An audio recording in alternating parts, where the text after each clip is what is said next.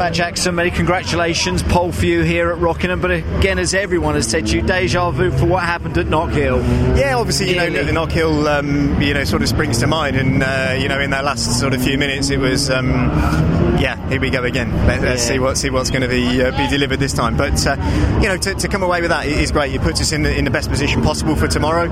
Um, but you know, the, the, racing is tomorrow. You know, this is just um, this is just a bit of glory. Exactly. Were you confident going into that session, Mat, that you could pull that type of time out of the car? Yeah, the car's felt really good since since we've been back. You know, it's been a lot of hard work over the winter uh, and to get it into a position, you know, where we thought we could challenge for the championship. And um, obviously, we couldn't get out for the start, but uh, you know, we're back now, and um, I think we can hopefully show uh, show what the car can do. And as you were just saying to Louise Goodman on ITV for your first pole since 2009 and the first pole for, for Motorbase. Yeah, it's been a long time. Lots long of lots time. of, lots of grey hair now uh, through trying, but uh, obviously to get that is great, and um, you know keep David happy for his uh, Kate Club this evening. exactly, and now to make use of that pole in that first race tomorrow here at, at Rock Hill. Absolutely, we you know we we've got to get a good start, and um, you know we're off the front. We've got no ballast. Um, we need to see what we've got. You know, degradation around Rockingham is huge, and um, we know it's not going to be easy. But uh, there's some quick guys. The times are very very close.